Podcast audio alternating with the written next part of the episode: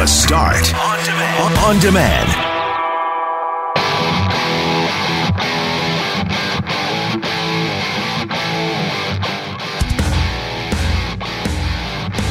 Are you more emotional lately? It is Mental Health Week, and one of the things we wanted to talk about was the fact that a lot of us right now are way more emotional, whether we're quicker to cry or quicker to get mad. Emotions are bubbling at the surface, so let's talk about it. Saskatchewan has released its reopening roadmap based on vaccinations. Manitoba Chambers of Commerce wants our province to do the same. And as we continue to celebrate mom, today we talked about a time that your mom mommed hard, a time when mom came through in the clutch. I'm Brett McGarry alongside Greg Mackling and Loren McNabb. We are Mackling, McGarry, and McNabb, and this is the Wednesday, May 5th podcast for the start.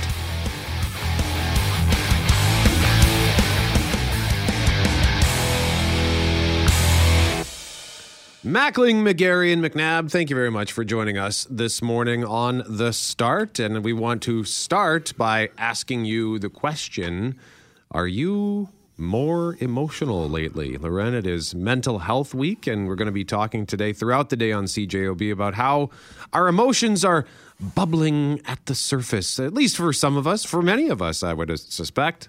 Yeah, I think that'd be fair to say you're in the majority. And listen, I, I'm somebody in my family growing up. I think I was not always affectionately called Sucky Babe because I cry pretty easily. sucky Babe? Sucky Babe. You are the cutest little Sucky Babe. You know, just crying for no reason.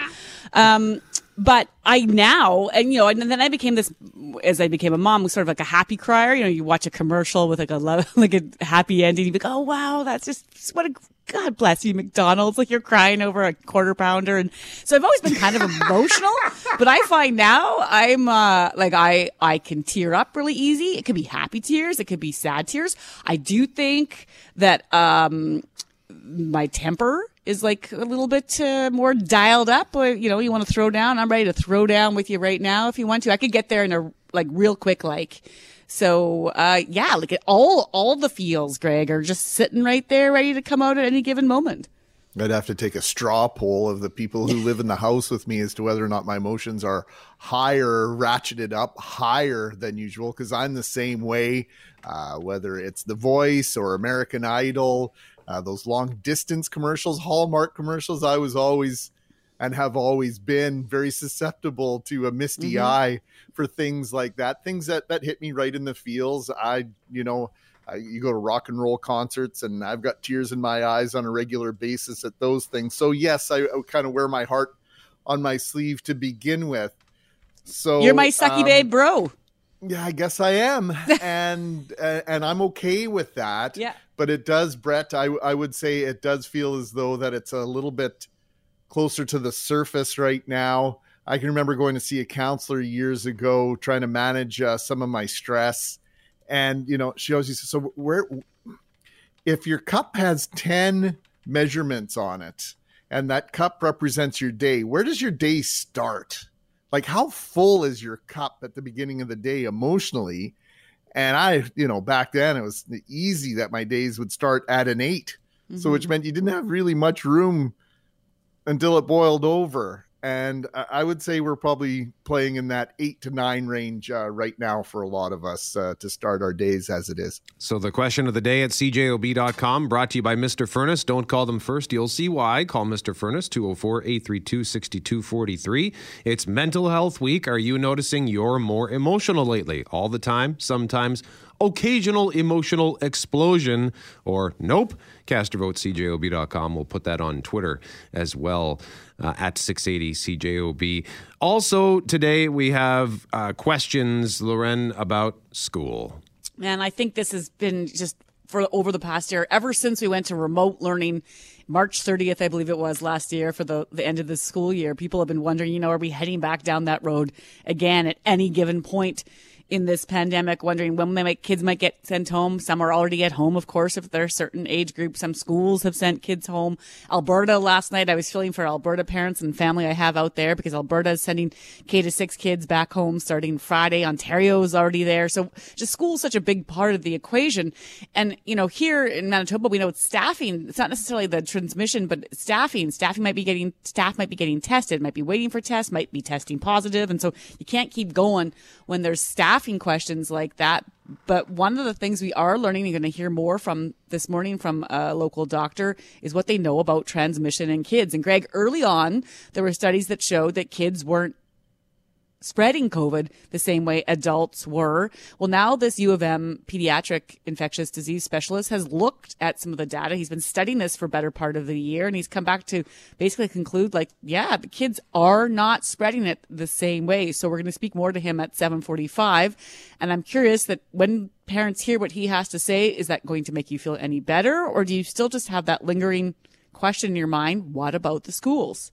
Yeah, you know, I've I have people in my circle who have had a variety of different experiences, either self isolating, staying away from school as a teacher because they've been exposed and have been a close contact. Uh, then some other friends of mine who are teachers, their child was a close contact, and their family of four had to stay home for two weeks to self isolate because of their situation.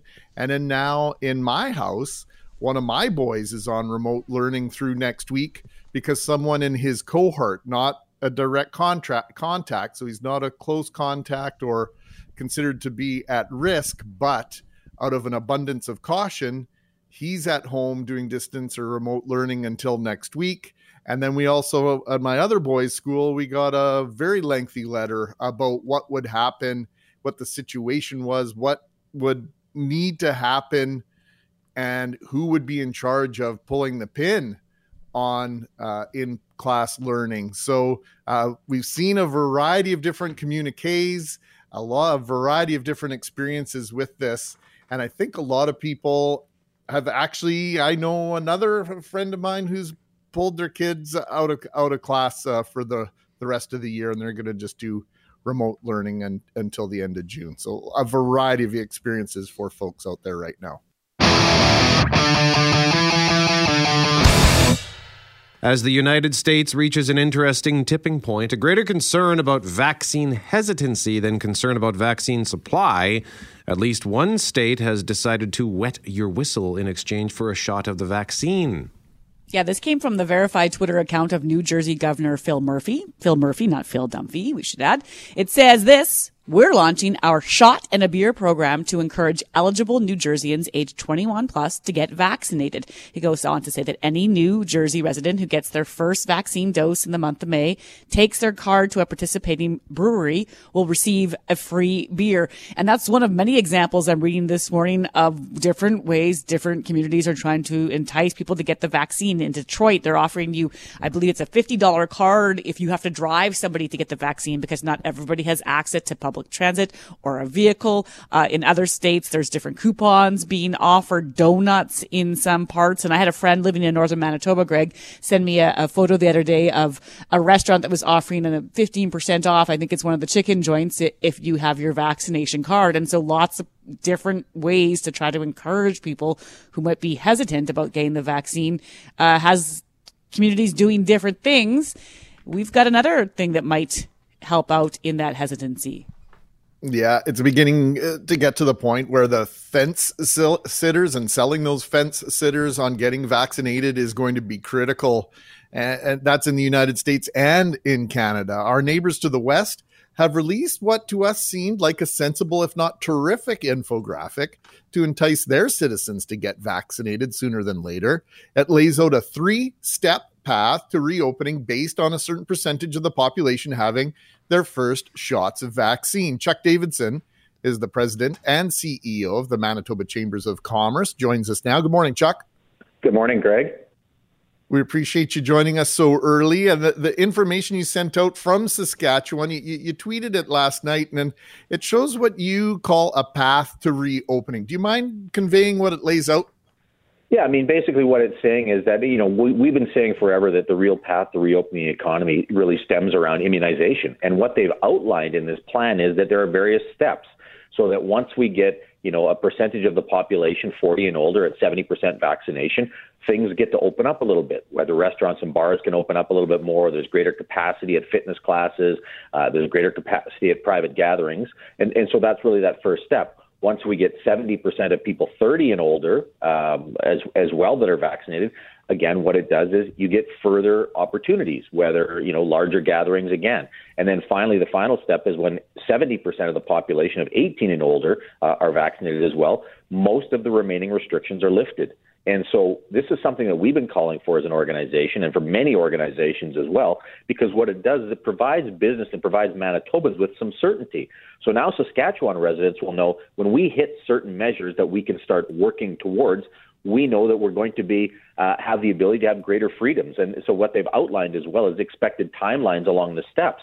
So with step three, where they expect to have 70% of their population 18 and older vac- vaccinated, we're looking at the second week of July, where they could have various uh, restrictions reduced significantly in Saskatchewan. So yeah, it's something that we'd love to see here in Manitoba, and I think a lot of Manitobans would do, you know, you know, have a great expectation that if in two months, um, you know, we can have reduced restrictions, um, it would be terrific. Yeah, it's the reopening roadmap for Saskatchewan. It lays it out pretty clearly. Step one, step two, step three, as you said. There's timelines attached to it. I know we've asked questions to our health officials. What are we talking about? What, where, where do we need to get to to see a loosening of restrictions? What kind of timeline can you give us? What have you been told as to why we aren't laying it out like this, Chuck? Yeah, and, and again, you know, I'll give the government credit. I mean, they have taken steps on a number of measures, and you know, I understand the challenges they're going through, but I think this is exactly what we've been looking for: is something similar to this that provides businesses with that a clear out understanding, and Manitoba has a clear understanding as to what things look like. So we, we see that there's a you know a real frustration with with people right now that they're not wanting to follow the rules, and you know we hear the doctors and you had on earlier talking about the importance of that to keep hospitals uh, capacity uh, lessened as well. And sometimes I just think maybe it's we need a bit of a goal. We all need to be able to work towards a goal and have a have a clear path as to okay what that kind of looks like. And so I think by providing this, what this does for business as well is is that business is kind of looking in terms of you know we're used to being told we're closing down and we're shutting down and you're you're having limited restrictions. When can we kind of get back to normal and when can we start planning for that? Because as I mentioned, business loves having some sort of certainty. So if we could have some certainty that if we get to 70% of people 30 30 and older vaccinated, here's what business will look like. And I think that's something that's important to to all Manitobans at this point as we as we hope we're getting close to the end of this pandemic. Uh, but we think government can play a role in terms of you know working with you know, stakeholders to to help provide this bit of a guide in terms of what that reopening is really going to look like for all Manitobans. Chuck Davidson is the president and CEO of the Manitoba Chambers of Commerce, joining us live on CJOB. Chuck, thank you as always, sir. A pleasure. Thanks, Greg. Thanks, Brett. Thanks, Loren.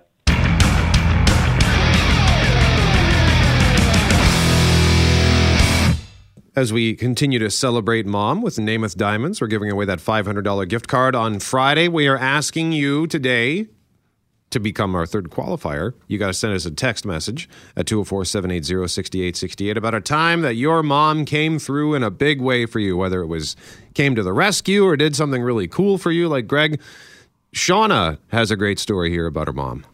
Yes, uh, for my 40th birthday, my mom surprised me with a whirlwind trip to Los Angeles to take in a Jets game was the best weekend ever. Stayed in Hollywood, did the tourist bus trip, ate at famous restaurants, and had seats just behind the Jets bench. I will never forget that weekend. Oh, Shauna, outstanding. I had a similar experience for my 50th birthday. So ah, I mom, absolutely Greg? love that. Not with my mom. My mom's been gone for nearly 20 years. So Oh gosh, uh, but, you said 50th. Uh, I was thinking uh, earlier than that. Sorry no, don't apologize for that. No, uh, but uh, very very similar experience uh, as a gift uh, from one of my best friends for my 50th birthday. I just know your mom liked the road trip. I think you did a bunch of concerts oh, and stuff with her, right? So oh, I was thinking that maybe she had uh, taken you taken you a few places. Bee Gees, I'm thinking maybe was one. Is that right? You are correct, Loren. Where was that? That was in Vancouver. We were driving home from Winnipeg, uh, from uh, Winnipeg to Brandon, and uh, my mom loved Don Percy. And Don Percy on his morning show said the fact that the Bee Gees were going to be playing in Vancouver. This was a Wednesday morning, really quick. I had a paper route every Wednesday, 356 Brandon shoppers. By the time we got home, my mom dropped me off to do my route with my brother Kevin. And by the time I was done my route, my mom had secured tickets to the concert, had the car packed, yes. and we were on our way to BC that night to make sure we were in Vancouver for the concert on Saturday. How long did it take you to get there? Uh, I guess it was a three day drive. Okay. Drove to the middle of Saskatchewan the first night, camped there, then went to Calgary, Salmon Arm, Vancouver, turned around, came back. There's some memories. So, Road trip with mom.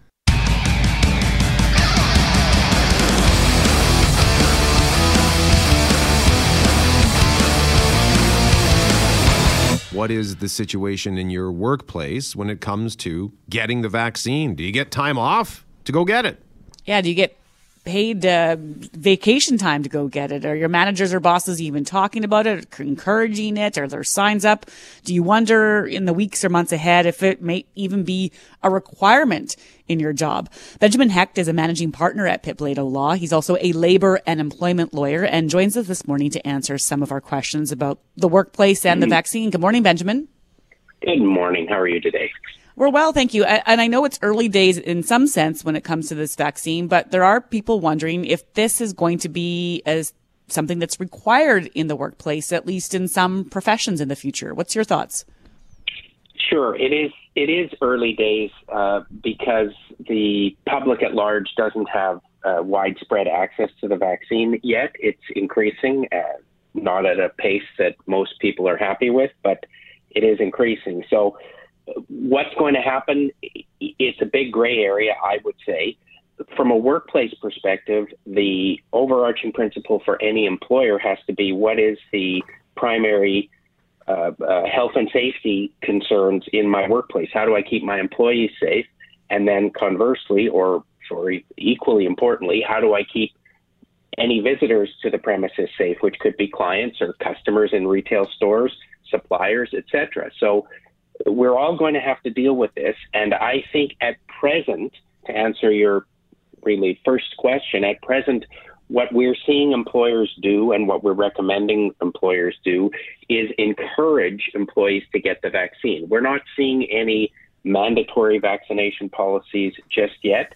We don't believe the government, by the way, is going to legislate that maybe nowhere in the country. So it will be up to private workplaces uh, or schools or hospitals, etc.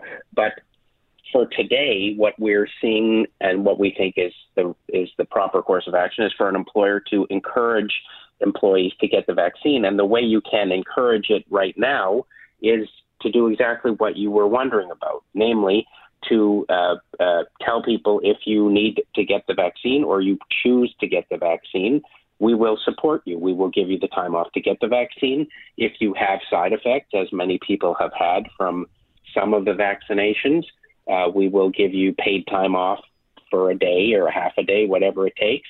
Uh, I've seen, and in our workplace, we told our employees uh, if you need assistance with transportation to get the vaccine, we will assist with that. So I think that, that as a baby step, as step one, what employers can and perhaps should do for now is encourage their employees to uh, get the vaccine because, of course, uh, if we're trying to achieve herd immunity in the workplace, in our community, we need people to get vaccinated, and and we won't be able to achieve that if if we don't assist people, or it will be more challenging if employers don't assist people uh, uh in a reasonable way to get the vaccine.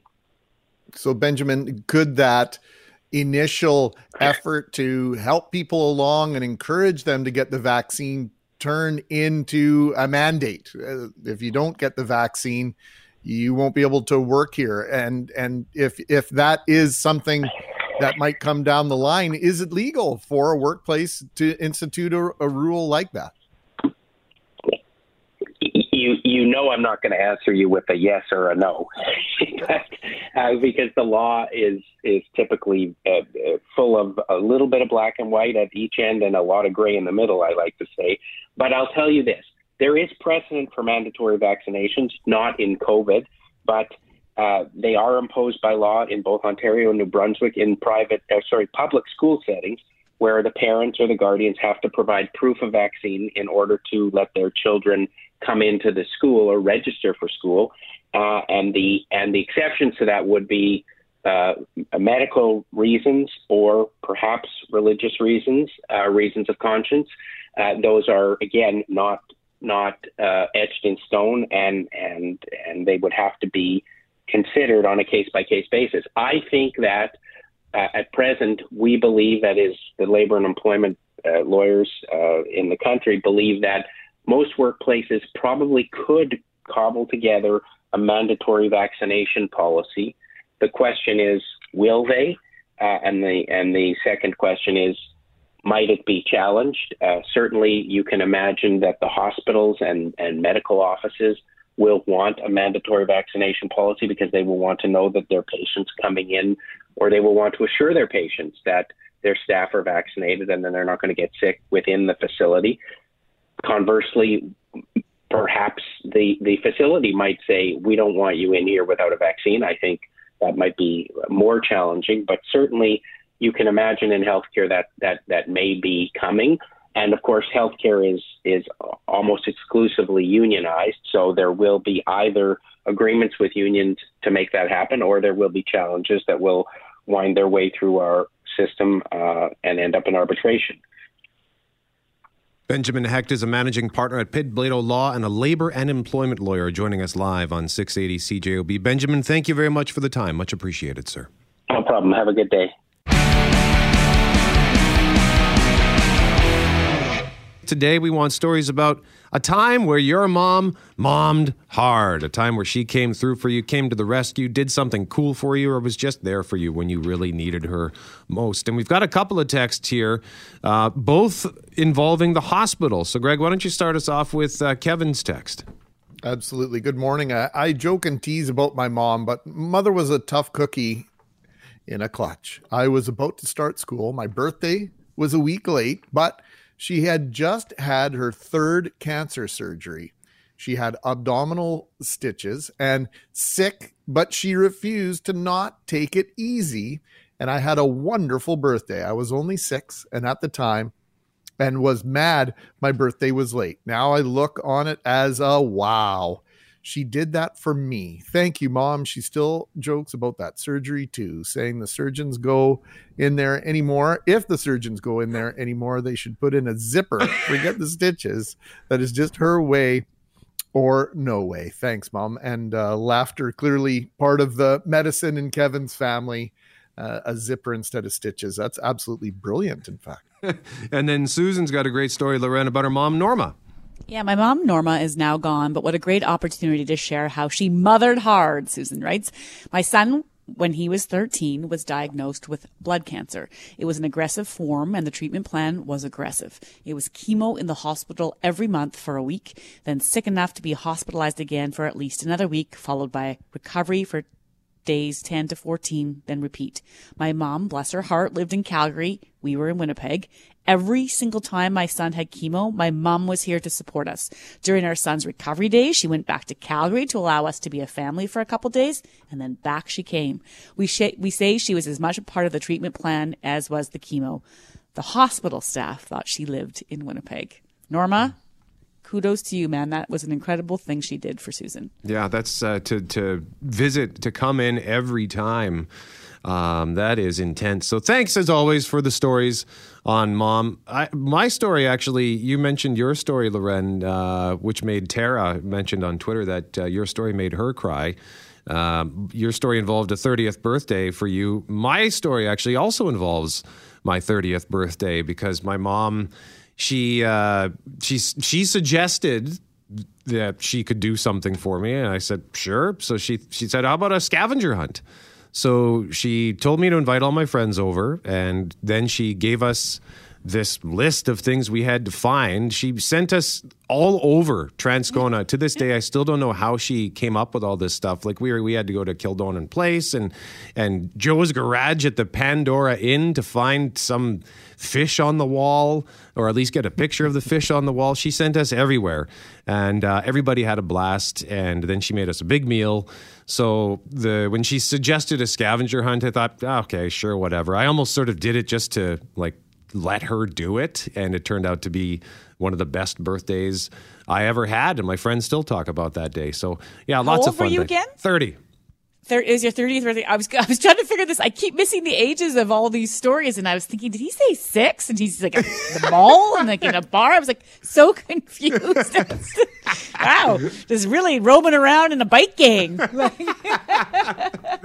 that would be fun though that would be fun and actually i'm going to tie something i'm going to tie uh, this back to what we were talking about with hal because i'm wearing a t-shirt that was actually gifted to me on that 30th birthday. It's a it's a, the autobot symbol transformers autobot symbol and underneath it says transcona. Buddy of mine had it made for me for that 30th birthday.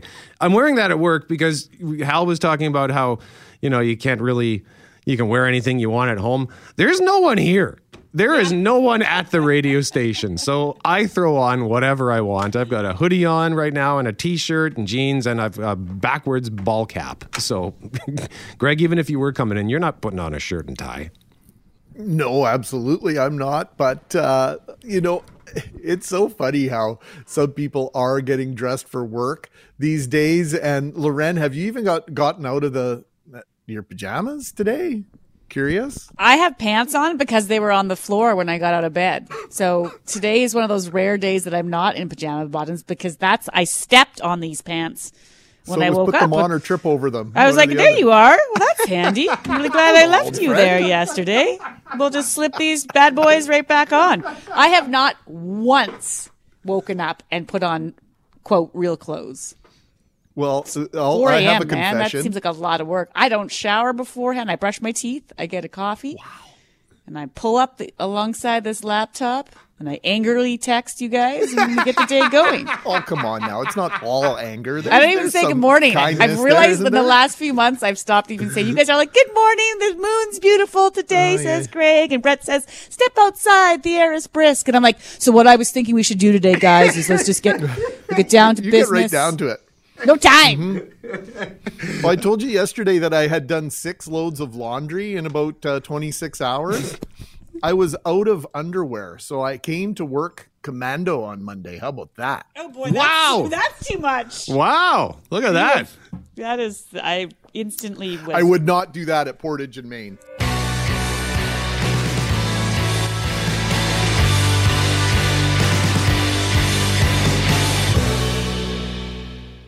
Mackling, McGarry, and McNabb. Remote learning is back on in Alberta, where COVID case counts are surging.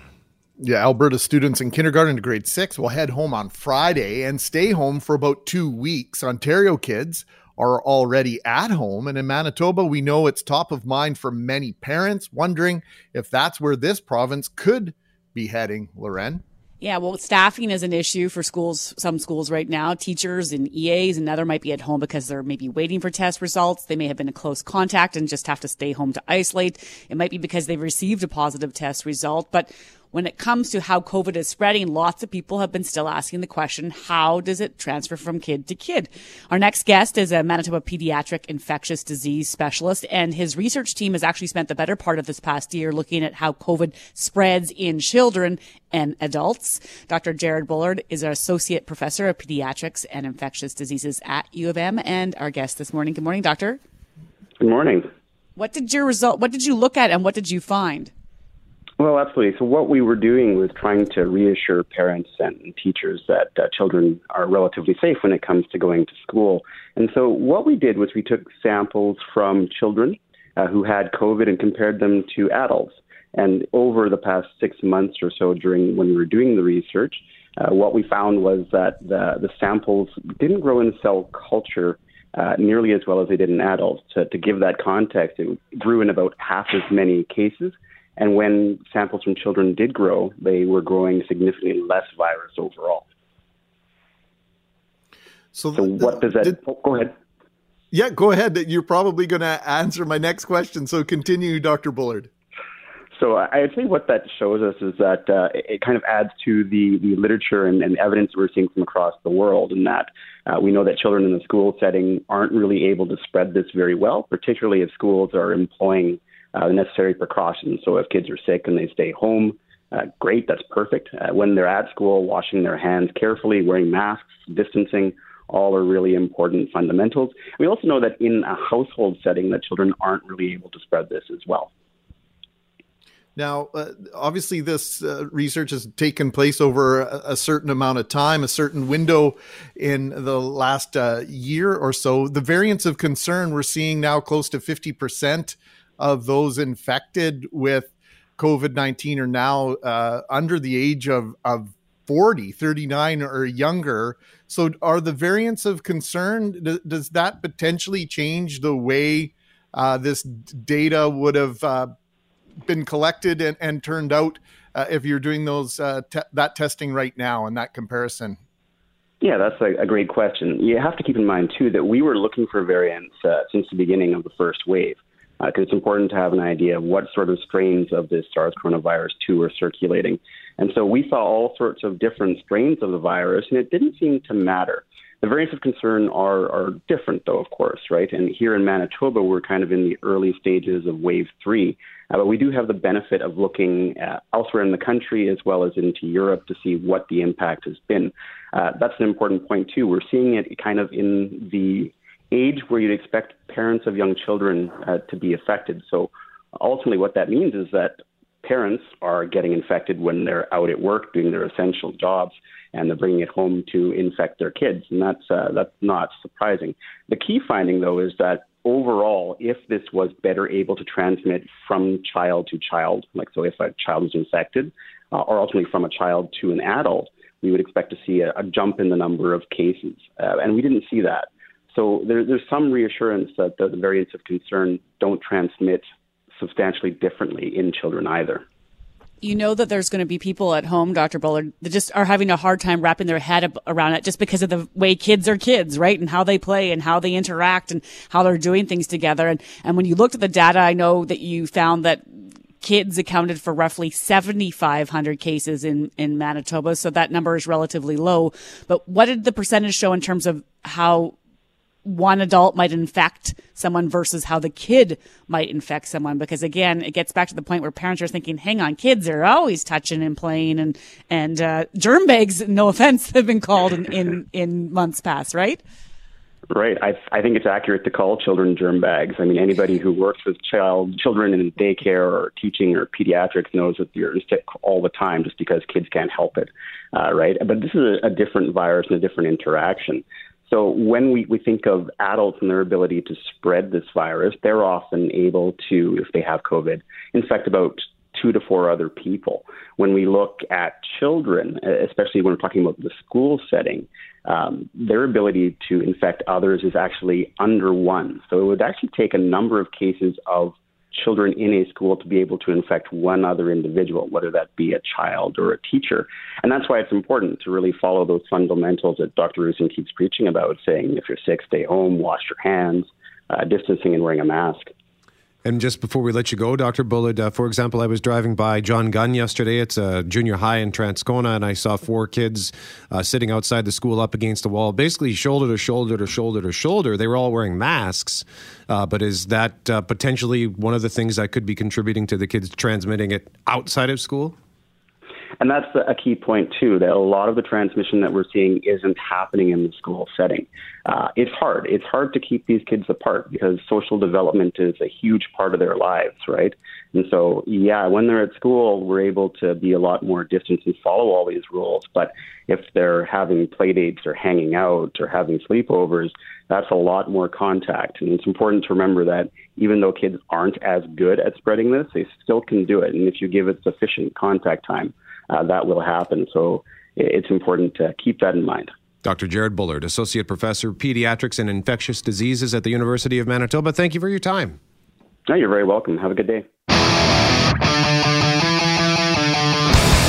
We are still looking for our third qualifier for Celebrate Mom with Namath Diamonds. We're giving away that $500 gift card on Friday, and we're asking you to text us a story about a time that your mom mommed hard. Sounds like a Bruce Willis movie. Mom hard with a vengeance. A time where your mom came through for you in a big way, whether she came to the rescue or just did something cool for you. Candace says, My mom has always been there for me. I suffered from migraine headaches, and when I had my children and would get one, my mom dropped everything to come and look after my kids. So when she would get a migraine, her mom would drop everything, come look after the kids. But one time when my kids were 13, 11, and 9, she took all three of them with a friend, each to the lake for a weekend by herself so I could have some time for myself. How would that be? How would how'd you like that?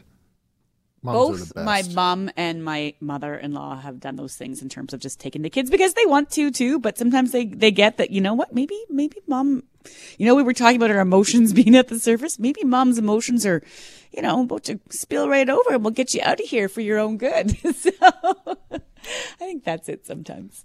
Did, the, did anybody ever come take the Twin Towers away, Greg? Oh boy, let me tell you, uh, one of our uh, favorite meeting uh, meetings meals that we ever had was uh, my mother-in-law's uh, very good friend Donna and Mom came over one day. The babies were maybe I don't know two weeks old, or well, they'd been home for two weeks. So they're about six, seven weeks old, and uh, we were kind of skewed or or uh, scooched into the living room. We sat down, and Donna and Mom made this uh, beautiful pork loin, complete with roast potatoes and veggies and everything. Looked after the boys, and uh, for our first anniversary, we went to the Grey Cup 2006, and uh, we stayed overnight at um, my sister in law's condo.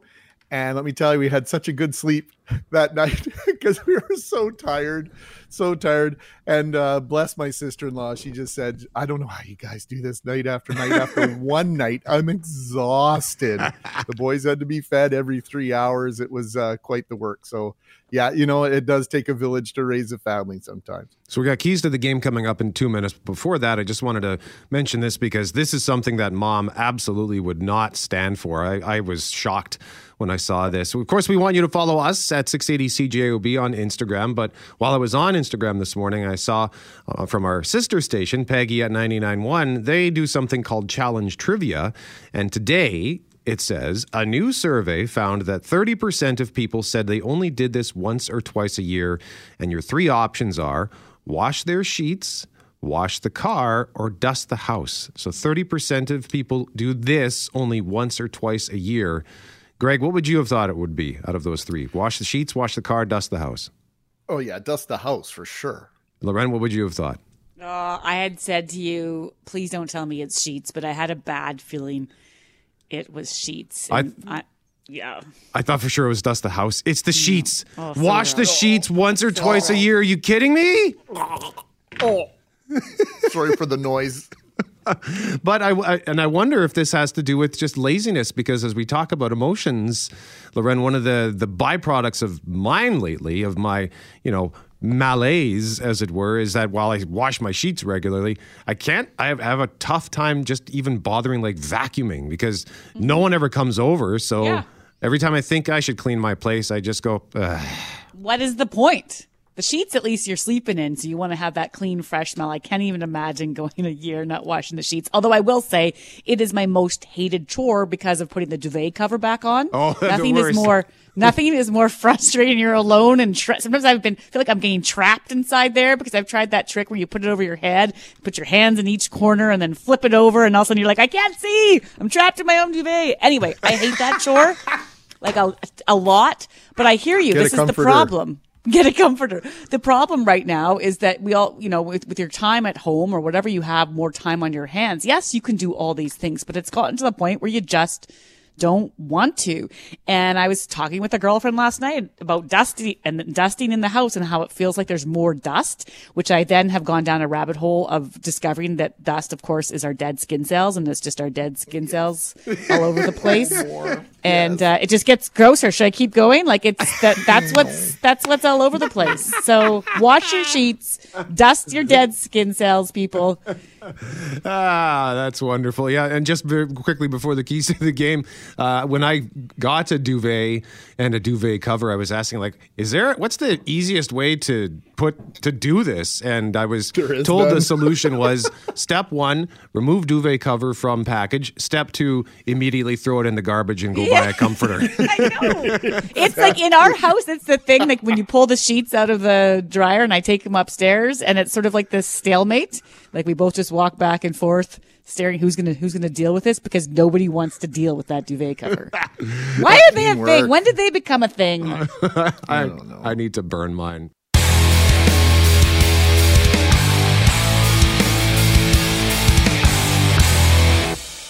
Today, we want stories about a time where your mom mommed hard, a time where she came through for you, came to the rescue, did something cool for you, or was just there for you when you really needed her most. And we've got a couple of texts here, uh, both involving the hospital. So, Greg, why don't you start us off with uh, Kevin's text? Absolutely. Good morning. I, I joke and tease about my mom, but mother was a tough cookie in a clutch. I was about to start school. My birthday was a week late, but she had just had her third cancer surgery. She had abdominal stitches and sick, but she refused to not take it easy. And I had a wonderful birthday. I was only six, and at the time, and was mad my birthday was late. Now I look on it as a wow. She did that for me. Thank you, mom. She still jokes about that surgery too, saying the surgeons go in there anymore. If the surgeons go in there anymore, they should put in a zipper. Forget the stitches. That is just her way or no way. Thanks, mom. And uh, laughter clearly part of the medicine in Kevin's family. Uh, a zipper instead of stitches. That's absolutely brilliant, in fact. And then Susan's got a great story, Lorraine, about her mom, Norma. Yeah, my mom, Norma, is now gone, but what a great opportunity to share how she mothered hard, Susan writes. My son, when he was 13, was diagnosed with blood cancer. It was an aggressive form, and the treatment plan was aggressive. It was chemo in the hospital every month for a week, then sick enough to be hospitalized again for at least another week, followed by recovery for days 10 to 14, then repeat. My mom, bless her heart, lived in Calgary. We were in Winnipeg. Every single time my son had chemo, my mom was here to support us. During our son's recovery days, she went back to Calgary to allow us to be a family for a couple days, and then back she came. We, sh- we say she was as much a part of the treatment plan as was the chemo. The hospital staff thought she lived in Winnipeg. Norma, kudos to you, man. That was an incredible thing she did for Susan. Yeah, that's uh, to to visit to come in every time. Um, that is intense. So thanks as always for the stories on mom. I, my story actually, you mentioned your story, Loren, uh, which made Tara mentioned on Twitter that uh, your story made her cry. Um, your story involved a 30th birthday for you. My story actually also involves my 30th birthday because my mom, she uh, she she suggested that she could do something for me, and I said sure. So she she said, "How about a scavenger hunt?" So she told me to invite all my friends over, and then she gave us this list of things we had to find. She sent us all over Transcona. to this day, I still don't know how she came up with all this stuff. Like we were, we had to go to Kildonan Place and and Joe's Garage at the Pandora Inn to find some fish on the wall, or at least get a picture of the fish on the wall. She sent us everywhere, and uh, everybody had a blast. And then she made us a big meal.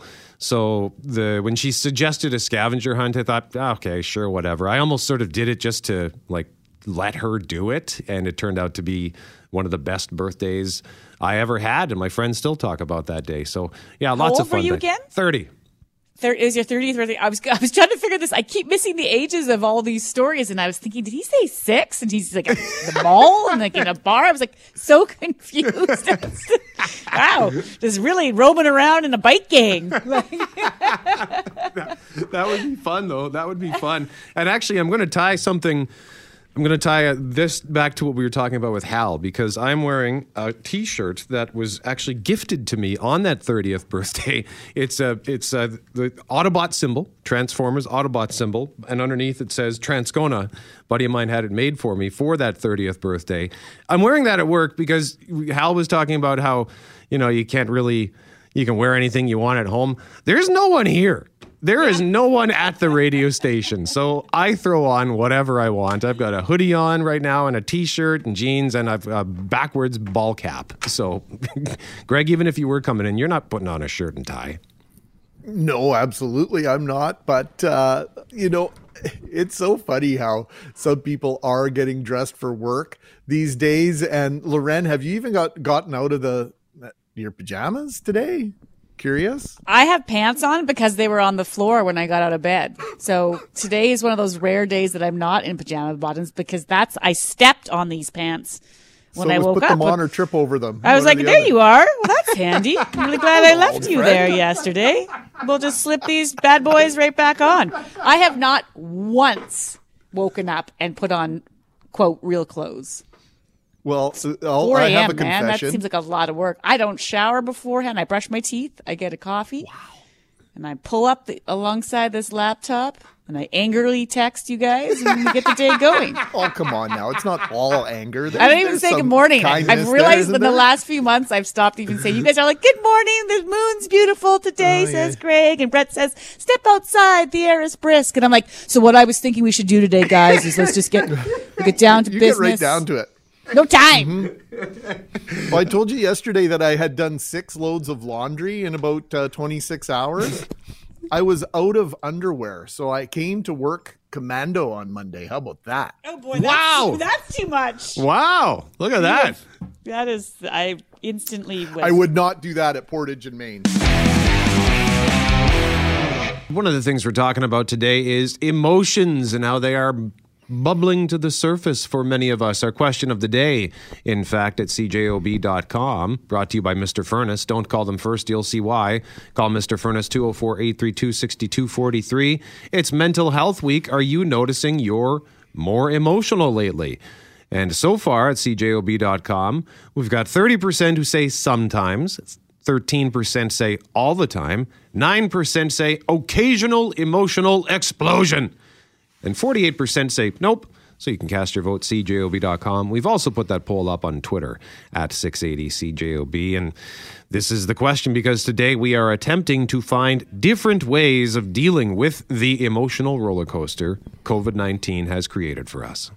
Yeah, and roller coasters are typically fun, right, Brett? Loren, at least for those of us who decide to get on willingly. I ended up on a roller coaster called Renegade at Valleyfair a couple of summers ago. I had no idea it was hidden by trees and other obstructions and was doing the tick, tick, tick up the first ramp when I realized, oh my word, I'm on a very high, very fast roller coaster. I, I survived, but I, I really didn't want to be on it. And I don't know if I'd go on it again.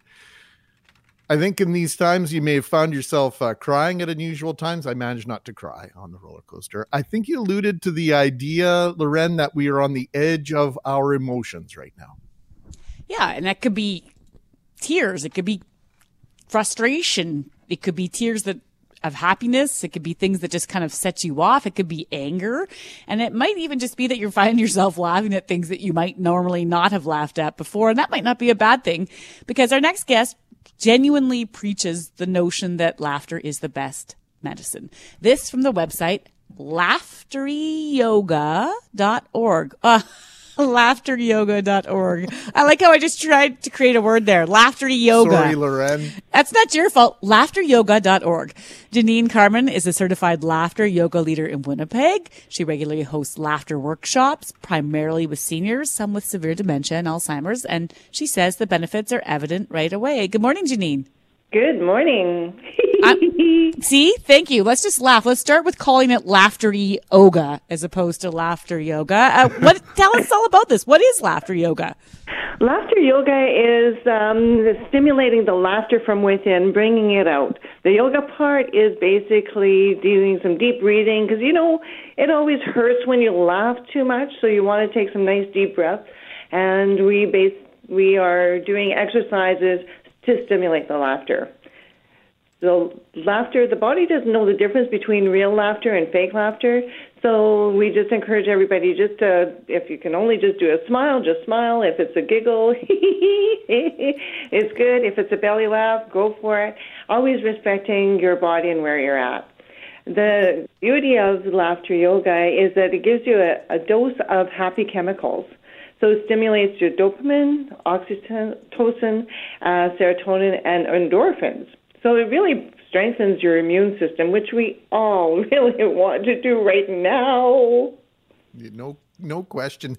And you do feel better, and all that whole uh, complicated math equation about how many muscles you use in your face when you frown versus how many muscles you use in your face when you smile. Uh, there's lots of science. You outline some of it here, but it, it just plain and simply feels good to laugh. That's right. And you notice also how much the stress releases when you do laugh. So some of the exercises we we do, especially now, um, have all been through mostly all through Zoom, and you know we're learning to adapt that. Our exercises usually are standing and intermingling with people. Well, now we're sitting in our chairs in front of a computer, but we're still getting the same benefits because we're expressing that laughter. We're pulling it all out. And when you were talking about the laughter versus crying, um, it's the same endorphins. So be it that you laugh until you cry or you cry until you laugh, it's still helping you release all of those endorphins and stimulate circulation in your entire body. And in if you're if you're feeling down or you're feeling f- stressed or you're feeling frustrated and you're simply not in the mood like I'm not having it, I don't want to laugh. Do you find that when if you can get a laugh out of somebody who's in that kind of mood that the effect can be even more significant or more helpful? Oh, absolutely. And you know what? Use the mirror. If it's you who's having that issue, use the mirror and look at yourself in the eyes or at the other person if you've got someone present and just look at yourself, say, ha, and try not to laugh afterwards. It just is a stimulation, it brings it out, and the release is incredible in your classes, Jeanine, and again, we're talking with laughter yoga leader Jeanine Carman just about your classes and the things you're obviously doing more over Zoom now. But have you found that, you know, when one person starts, that that whole contagious idea can take over, that it really can shift the room as long as one person is in on it? And I'm thinking of the, I believe it was a Coke commercial a few years ago where they put some guy on the subway and he just started laughing. And next thing you know, the whole subway car can't contain itself because it really was this contagious thing that caught on. Yeah, absolutely. So what also happens is it's contagious and it makes us realize we do not need a reason to laugh. There doesn't have to be a silly act. There doesn't have to be a, um, a joke. It's just bringing the laughter, the joy out of our bodies. And same with being playful. We really encourage play, playfulness because when you're watching children, they just go from one activity to the other and they're laughing and they're um, enjoying life. And what happens is we grow up, we kind of get too serious and then more serious. And we let the seriousness hide the laughter and the playfulness inside. So when somebody starts to laugh and somebody else sort of looks at you, they'll give you the look sometimes, but then they will crack a smile, they'll start to laugh, and it is so contagious. So, Jeanine, you're educating us here today. How did you get educated about this? How did you learn about laughter yoga and and the ability to combine these two very beneficial activities? Laughter yoga was started by a doctor, uh, Madan Kataria, in India. He was a medical doctor, and he um, just realized one morning that instead of talking about laughter being the best medicine, maybe he should go out and start a laughter club. Now, his wife is a yoga master, and so they were doing the laughter jokes and such and realized that didn't work because it was offending too many people. So then they started to work on the exercises that that we do just to stimulate the laughter. And then his wife brought in the the yogic part, which is making sure that we calm our bodies after a good laugh, because you know how much we can hurt. So it's just deep breathing.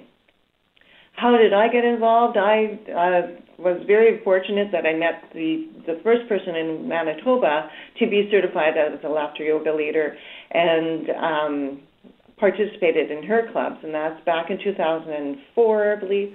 And so she took her laughter yoga teachers, so she was able to train. So I'm a pioneer here in Manitoba. I was part of the very first group to be certified as a laughter yoga leaders. And since then, I've also become a laughter ambassador. Tell us a little bit more about that. So, I'll let you go. It's really a nice, prestigious uh, award because uh, it is encouraging me to continue to help people to laugh for no reason. So it doesn't matter if I'm holding a laughter yoga class or if I'm just walking down the street smiling at someone or talking to somebody on the phone. It's just to encourage everybody to to to laugh more in their life. Jeanine Carman, certified laughter yoga leader in Winnipeg, the website laughteryoga.org. Thank you so much for joining us. We appreciate the time. Thank you.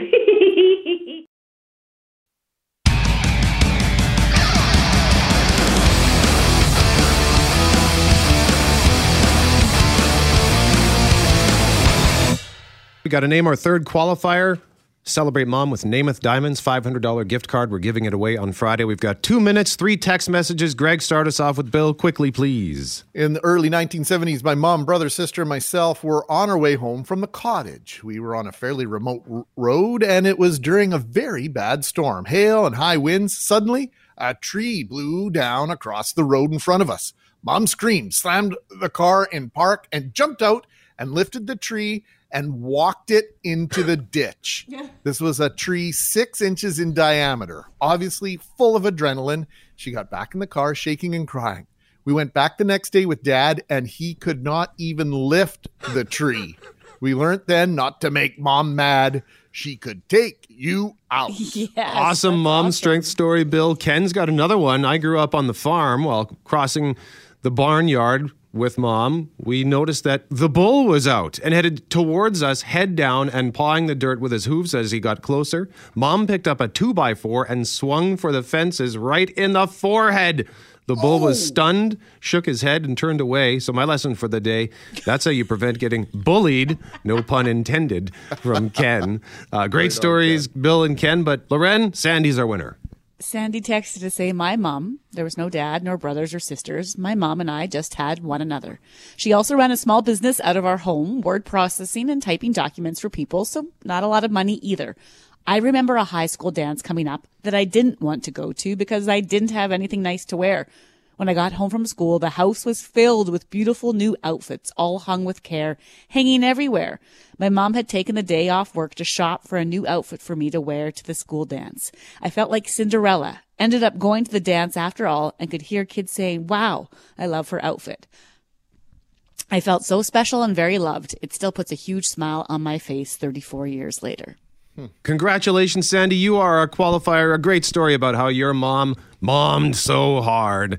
And you could be our winner on Friday when we give away the $500 gift card from Namath Diamonds. Hey, thanks for listening to the Start Podcast. We are available on Apple Podcast, Google Podcast, wherever you find your favorite podcasts. Subscribe now and never miss an episode. And if you like what you hear, rate the show, tell us what you think. And hey, even tell a friend about the podcast.